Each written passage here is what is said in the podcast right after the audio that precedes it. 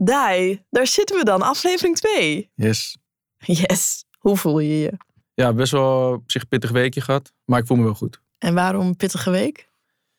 Ja, een drukke week met veel uh, verschillende dingen. Uh, schrijven, lezing, kinderen. En uh, ja, dat, uh, dat is gewoon af en toe een beetje pittig. Ja, voor de, nee, snap voor, ik. Voor, nou ja, voor onze relatie, uh, voor, voor alles eigenlijk. Dus dat, uh, dat balans behouden. Dus je zit nu niet op de volle honderd procent? Nee, ik denk uh, vijfennegentig procent. Au, maar dat is superveel. Ja, nee, zeker. Het is veel, maar het is... Uh, ja, ik denk dat het goed is om dat gewoon af en toe een beetje in de gaten te houden. Zeker, zeker. Ik moet zeggen, ik heb ook een beetje gesmokkeld met mijn winterdip. Want ik ben naar Portugal gegaan. Ik heb echt de zon opgezocht. Dus ik was wel bezig om mijn winterdip te skippen. Is gelukt. Want ik denk wel, als ik in Nederland was gebleven, dat ik er wel last van had gehad. Want ik vertelde in de vorige aflevering natuurlijk al dat ik al een beetje meer moe was, meer moeite had. Ja, gewoon uh, voor weggevlucht. Mm.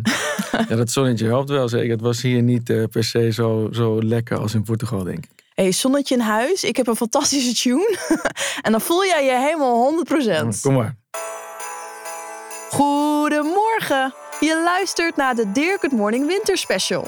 Een special van vier afleveringen waarin ik samen met Dai Carter induik op de volgende vraag. Hoe houd je je mentaal weerbaar tegen de winterdip? Waar komt de winterdip vandaan? Heeft iedereen er last van? En nog belangrijker, wat kun je doen om zo fit en gelukkig mogelijk de winter door te komen?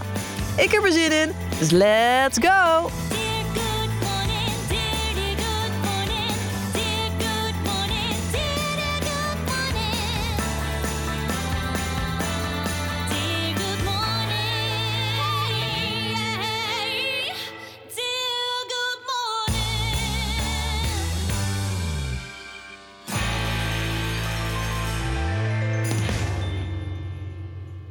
Ja, in de eerste aflevering hadden we het vooral over de, wat de winterdip is en wat er allemaal bij komt kijken.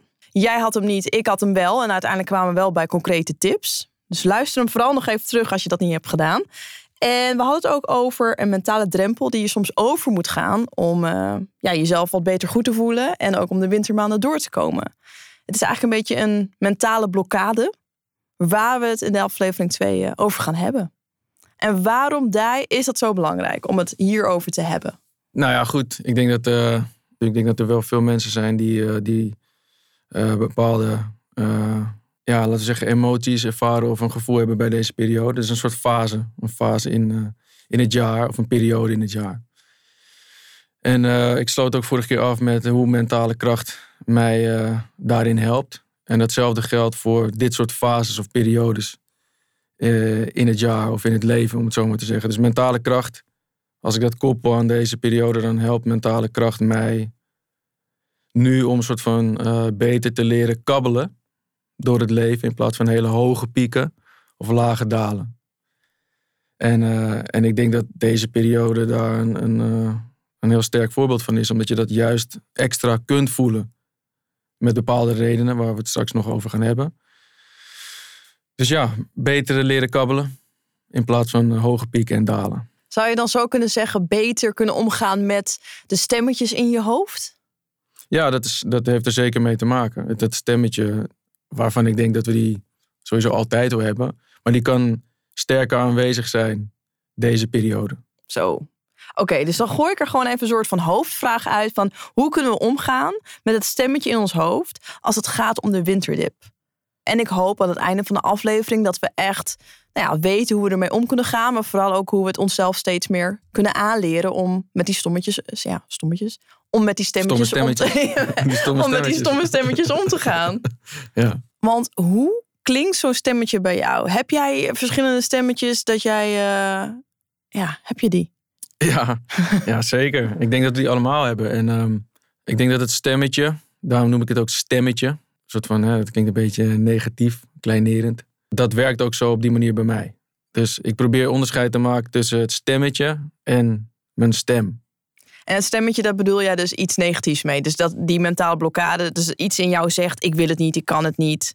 Dat bedoel jij met het stemmetje. Ja, dus zodra je om wat voor reden dan ook een blokkade voelt... komt het stemmetje omhoog. En, uh, wat het... zegt hij bij jou dan? Dat ligt er een beetje aan, maar als ik dan bijvoorbeeld... Nou, twee voorbeelden. Maar ik zou het voorbeeld van... Het is vandaag maandag. Mm-hmm. Meestal ga ik um, elke zondag... doe ik een wat lange hardlooproute... van ongeveer acht tot tien kilometer. Ja, op, op een laag tempo. Dus gewoon lekker rustig. Zo, zone twee, zone twee... voor de mensen die ja, sporthorloges ja. gebruiken. Dus niet al te hoge hartslag. En dat doe ik elke zondag. Maar gisteren... slechte nacht gehad ook weer met, uh, met de kleintjes. En toen dacht ik van ja... ga ik mezelf nu echt pushen... om het wel te doen, omdat ik me moet vasthouden aan wat ik normaal altijd die zondag doe. En ik weet dat ik me er vaak wel ook daarna beter van voel. Maar deze keer dacht ik, ja, maar oké, okay, wacht. Is dat, is dat nou echt zo? En uh, wat gebeurt er als ik het dus nu wel doe? Als ik wel in de kou nu ook uh, naar buiten ga en het was niet lekker weer. Nog mezelf vandaag extra push. Wat is het effect daarvan?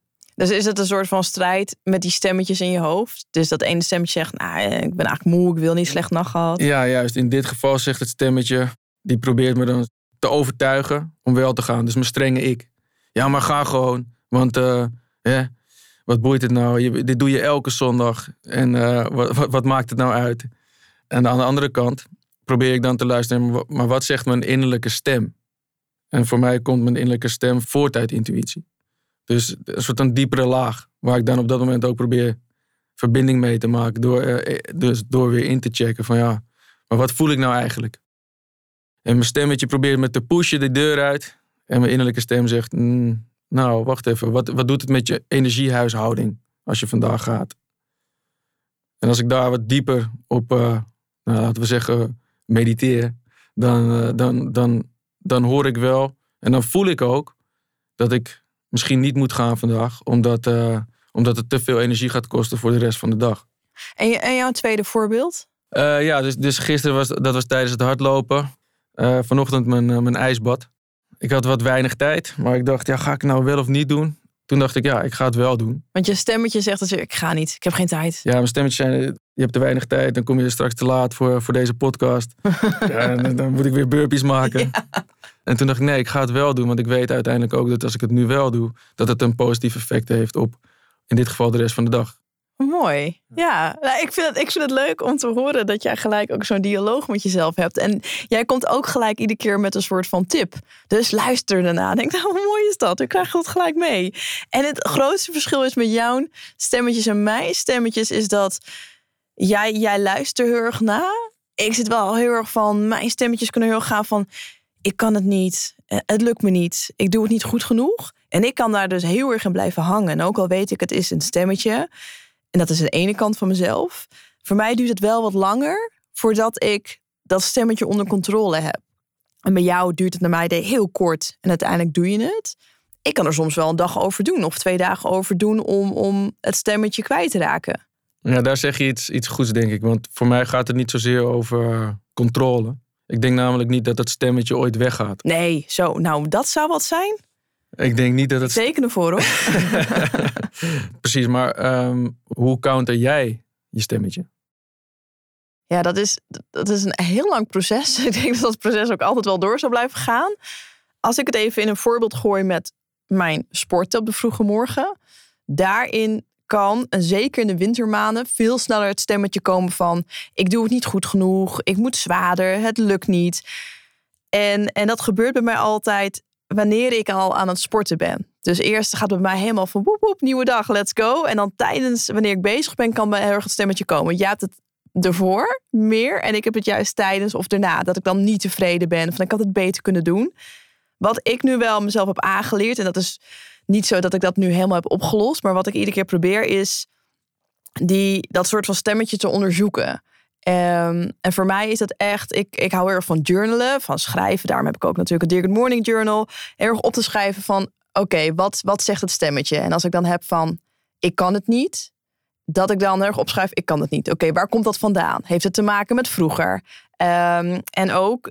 dan he, ga ik dat helemaal in kaart brengen. Maar dan denk ik ook na, oké, okay, als ik over vijf jaar nog steeds dit heb... het stemmetje zegt, ik kan het niet. En hoe voelt het als ik over tien jaar nog steeds dat zeg... wat er dan met mij gebeurt? Nou ja, dan schrijf ik op. Nou, dat zou, ik, uh, dat zou, dat zou niet helpen bij mijn ochtendroutine. Dan zou ik me heel erg down voelen. Dat gaat niet helpen met mijn motivatie. Dat komt ook niet verder. Dus ik ga juist heel erg opschrijven... wat het stemmetje met me zou blijven doen. En dan ga ik weer soort van terug naar het nu-moment. Van oké, okay, dus ik kan het nu nog veranderen. dit is het moment dat ik er iets aan moet gaan doen. En dat zorgt dus voor dat ik dat stemmetje omarm. Ik heb er naar geluisterd. Maar ik ga ook kijken, hoe kan ik dat stemmetje aanpassen? Snap je wow. een beetje wat ik bedoel? Ja, zeker. Dus het is nee, echt... Ik vind het een hele, hele ja. toffe methode, om het zo maar te zeggen. Of, of uh, werkwijze, hoe jij uh, in dit geval dus dat stemmetje probeert. Of, of niet probeert, maar identificeert. Ja. Dus, dus probeert te luisteren naar en, en erachter te komen waar het stemmetje vandaan komt. En, uh, en, en vaak inderdaad zit dat dus inderdaad uit in negatieve gedachten. Ja. Waar, de, waar het ook vandaan komt. Of dat misschien met vroeger te maken heeft of met nu. En, uh, en dat je ook een onderscheid maakt in, in hoe je tegen jezelf praat. En, en vanuit de psychologie weten we dat het gewoon heel effectief kan zijn. Zeker als je dus weet op welke momenten je tegen jezelf in wat voor vorm je moet uh, spreken. Ja, en al helemaal, bij mij werkt het echt goed om in kaart te brengen van... joh, Marleen, als je dit over vijf jaar nog steeds hebt... dan ben je dus ook niet veranderd.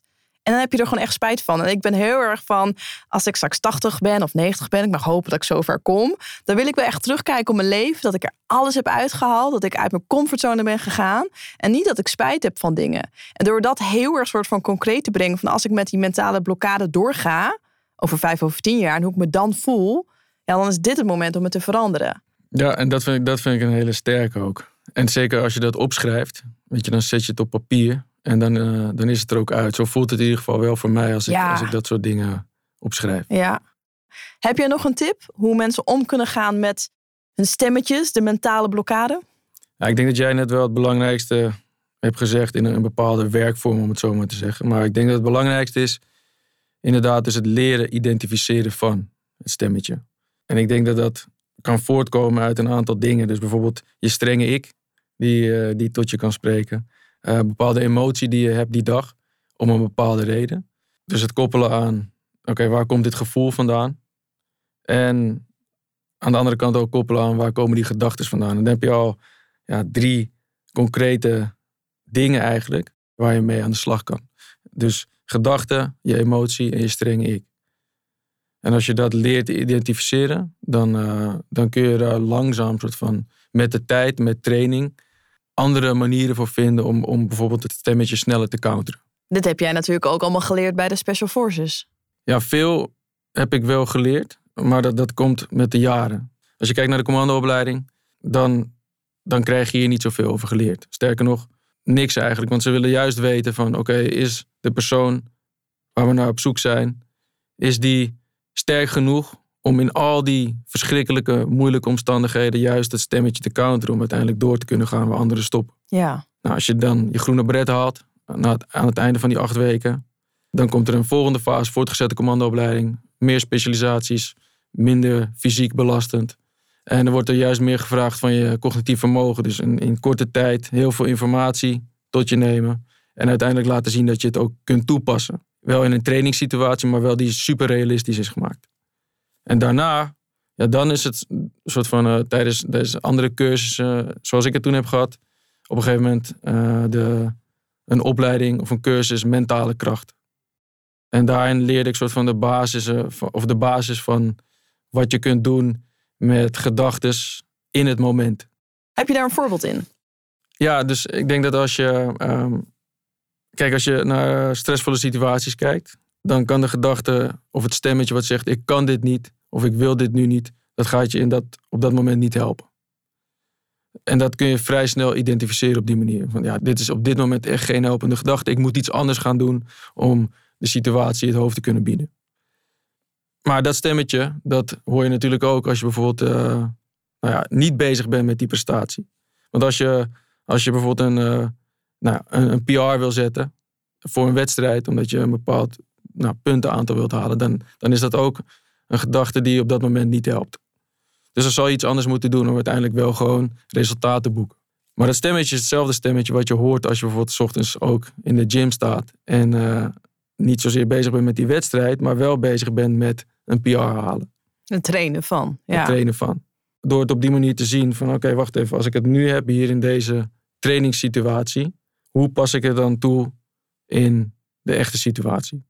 Wat ik, wat ik wil doen, en dat is denk ik ook een beetje aanhakend op jouw verhaal, is ik, ik weet dus dat ik zo'n stemmetje heb. En daar heb ik heel veel last van, zeker in de wintermaanden. Ik leer mezelf echt, en soms denk ik, ik lijk wel weer helemaal gek, dat ik extreem veel tegen me ga zeggen, ik kan het wel, het gaat goed. En dan denk ik, dan ben ik maar even, zeg maar, even zo'n zweefteef. Maar dan loop ik, bijvoorbeeld hardlopen weer, we hebben het weer over sport. Dan loop ik en dan voel ik het stemmetje opkomen. Dan zeg ik, nee Lien, ga nu maar gewoon faken, zeg maar tegen jezelf. Het gaat goed, je bent lekker bezig. En dat, en dat blijf ik net zo lang zeggen, tot ik merk, hé, hey, het stemmetje is aan het verdwijnen. En dat is een kwestie van trainen. En dat merk ik ook als ik dan hè, wat belangrijke momenten heb. Of een presentatie, pas ik dat een stukje weer toe. Gewoon blijven zeggen tegen jezelf wat positiviteit, om dat stemmetje maar weer op zijn plek te zetten.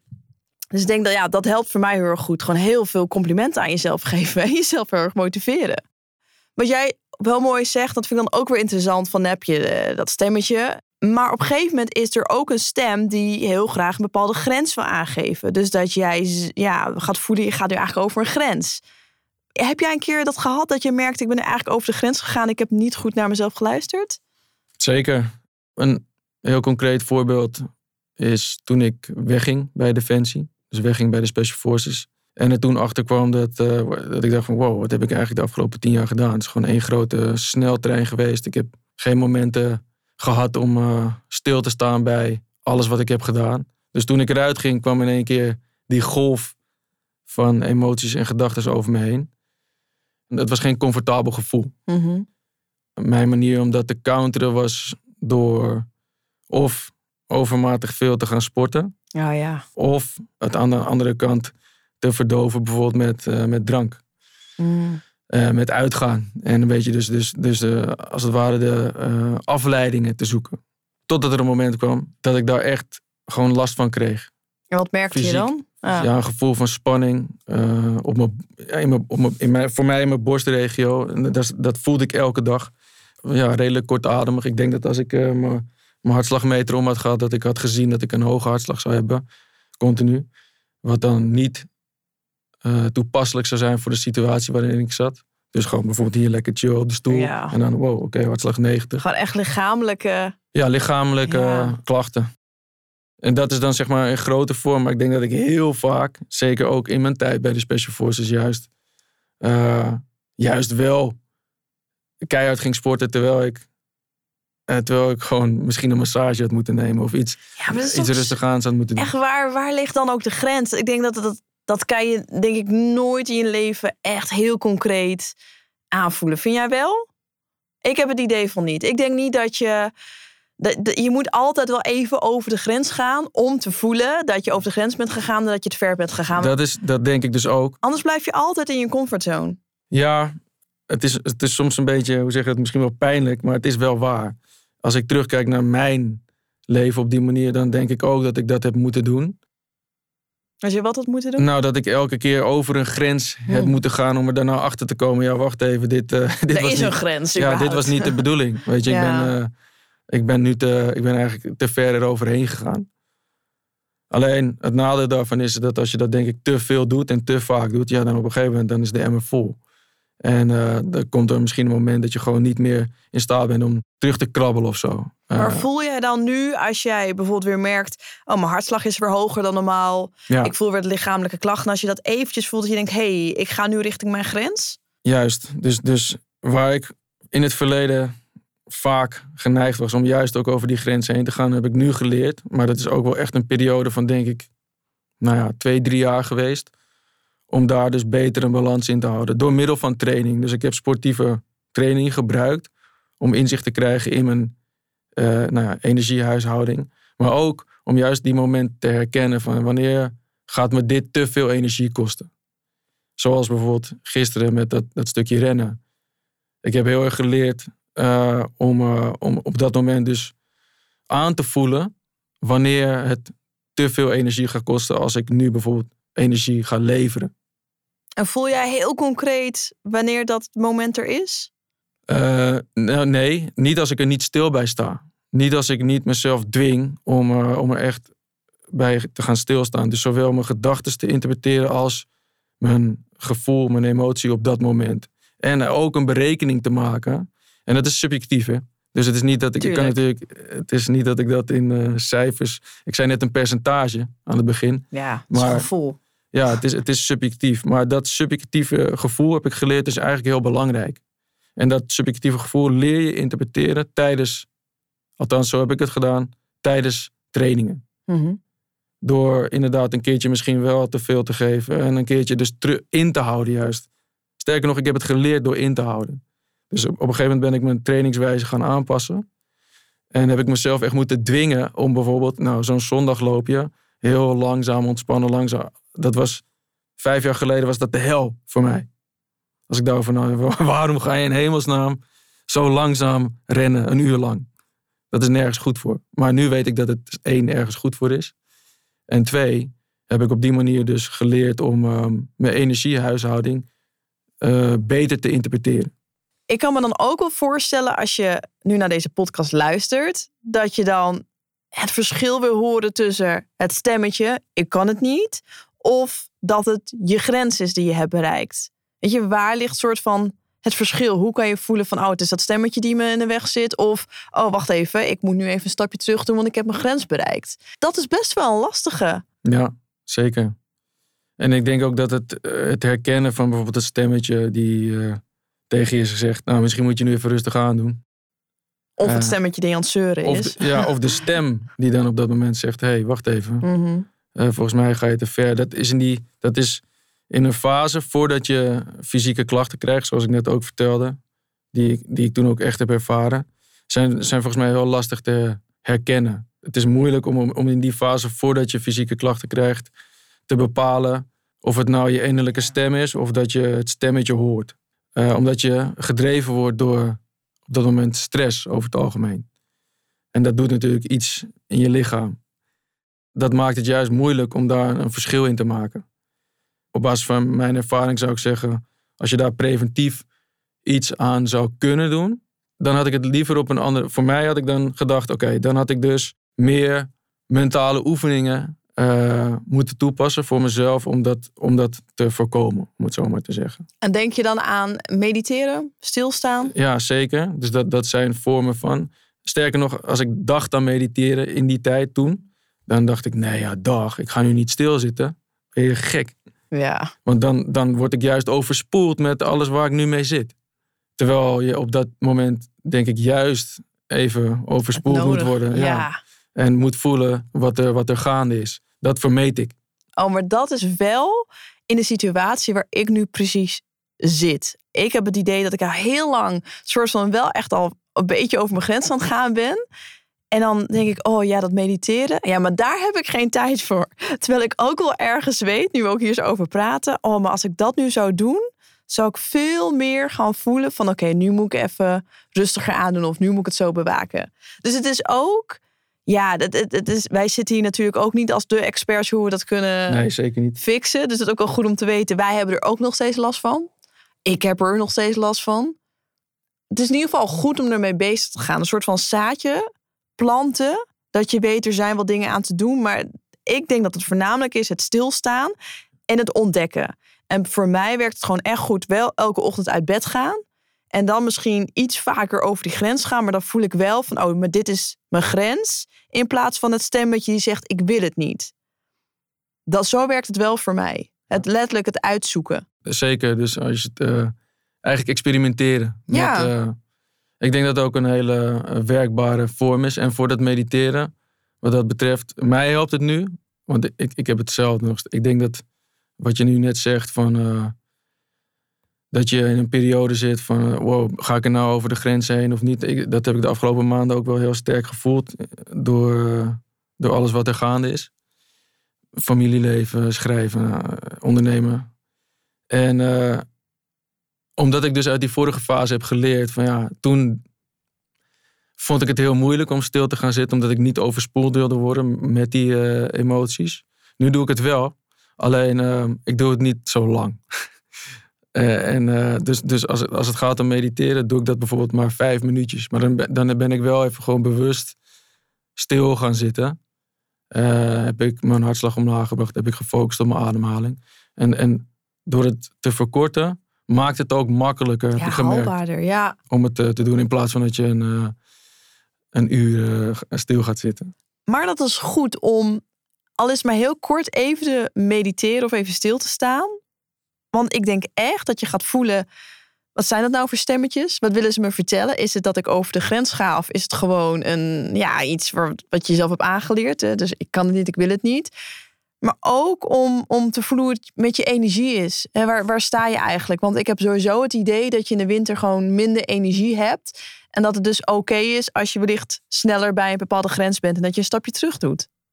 Nou, het klopt in ieder geval wat je zegt. Dat je in deze periode, de winter, dus minder energie hebt. Althans ook meer moe bent. En dat heeft te maken met melatonine. Vorige aflevering heb ik ook iets verteld over licht. En wat de invloed is van licht op ons... Uh, Nou ja, hoe we ons voelen gedurende deze periode. Ja. En dat heeft te maken met melatonine. Dus als het donker wordt, wordt het slaaphormoon, wordt het ook wel genoemd, aangemaakt. En ja, word je dus moe. Dus als het langer donker is, dan voel je je ook automatisch langer moe. Daar komt zeg maar dat, uh, dat hele gevoel vandaan van je ja, minder energie hebben. Ik had het van de weken nog met een vriend over dat ik in de zomermaanden echt genoeg heb aan zeven uur om me helemaal goed te voelen. En nu merk ik dat ik echt wel ruim acht uur nodig heb om hetzelfde effect te hebben. Slapen doe je? Ja, mm. ja, ja, ja, absoluut. Dus ik denk, ja, daar moet ik dan ook maar aan toegeven. Zeker. En, en daardoor mijn grenzen te bewaken van het is oké, okay, nu acht uur slapen om hetzelfde effect te hebben wat ik in de zomermaanden heb. Ik zou er een moord voor doen, acht uur slapen. Zo, ja, nee, ja dat, is, dat, dat is de volgende uitdaging. Maar dat heeft weer alles te maken met bepaalde routines. Ja. Ik denk dat dat een hele interessante is om in de volgende aflevering het te, te hebben over routines. Om je wintermaanden goed door te komen. Heb jij nog als afsluiter een goede tip om die energie lekker hoog te houden? Nou, ik heb wel iets meegenomen in ieder geval. Ja, ik zag al de hele aflevering wat staan, dus daar hint ik natuurlijk ook op. Het, het is mijn speciale ochtenddrankje. Ik neem het eigenlijk elke keer met mijn routine, maar ik heb het, het nu voor jou... Het klinkt gelijk heel spannend, maar... Ik heb het voor jou bewaard. Oh. Voor de, de mensen die dit niet kunnen zien, het is... een gifgroen drankje. Maar ook echt heel gifgroen. Echt gifgroen. Het ziet er eigenlijk niet uit. Maar er zitten allemaal uh, goede dingen in. Zoals? Nou, er zit hier wat uh, creatine. Ja. B C A A, ah. branch chain, dus uh, branch chain amino acids. Voor eiwitten die we nodig hebben. Mm-hmm. Uh, bouwstenen om energie te kunnen leveren deze dag. Dus in plaats van dat we nu een shotje uh, tequila nemen... doen we een shotje gezondheid. Cheers! Cheers. Ja, dat is een goeie. Allemaal aan het drankje van Dai. We zetten het in de show notes wat erin zit. Dat is het makkelijkste. Oh, dat is een goed idee. Ja. Cheers, Dai. Ik vond het een uh, inspirerende aflevering weer. Het is een ongoing process, ook bij ons. Maar ik hoop wel dat wij mensen hebben getriggerd om ja, wat beter mee om te gaan. Precies, zaadjes planten. Zaadjes planten. En ik heb echt heel veel zin om volgende keer het over routines te hebben. Om het nog concreter te maken om de mooiste wintermaanden te hebben. Nice. Dai, dankjewel. Jij bedankt.